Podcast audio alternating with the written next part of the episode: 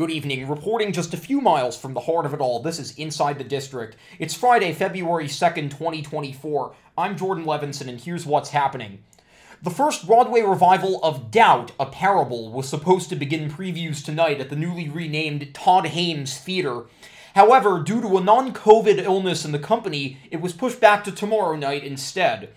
The four person show features Tyne Daly, Liev Schreiber, Quincy Tyler Bernstein, and Zoe Kazan. Doubt, written by John Patrick Shanley, tells the story of a progressive priest at a 1960s New York Catholic school whose conduct comes under question by the school principal deeply rooted in tradition. The original 2005 Broadway production won four Tonys, including Best Play, and ran for over a year.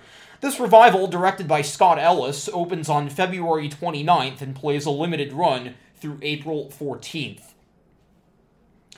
And finally, today, Harry Potter and the Cursed Child has set its 2024 dates for House Pride Nights, four consecutive special Wednesday evening performances dedicated to each of the Hogwarts houses.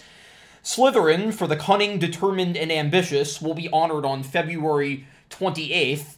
Gryffindor, for the daring, chivalrous, and brave at heart, on March 6th. Hufflepuff, for those just, loyal, and unafraid of toil, on March 13th and Ravenclaw for all those wise, creative, and brimming with wit on March 20th.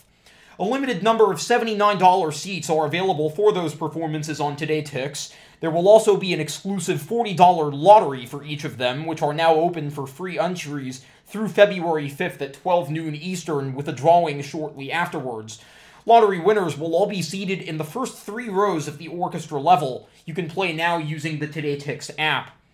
Finally, according to TodayTix, at each House Pride night, the first 100 audience members who arrive by 5:30 p.m. will receive early admission to the theater to participate in house trivia with a chance to win custom house merchandise and gift certificates sponsored by the Harry Potter store in New York City. All audience members will receive a commemorative House Pride button.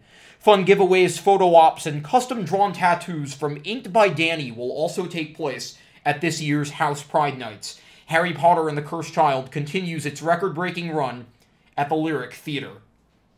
And that is Inside the District for today and for this week. Have a safe and enjoyable weekend. Once again, I'm Jordan Levinson. Lights out.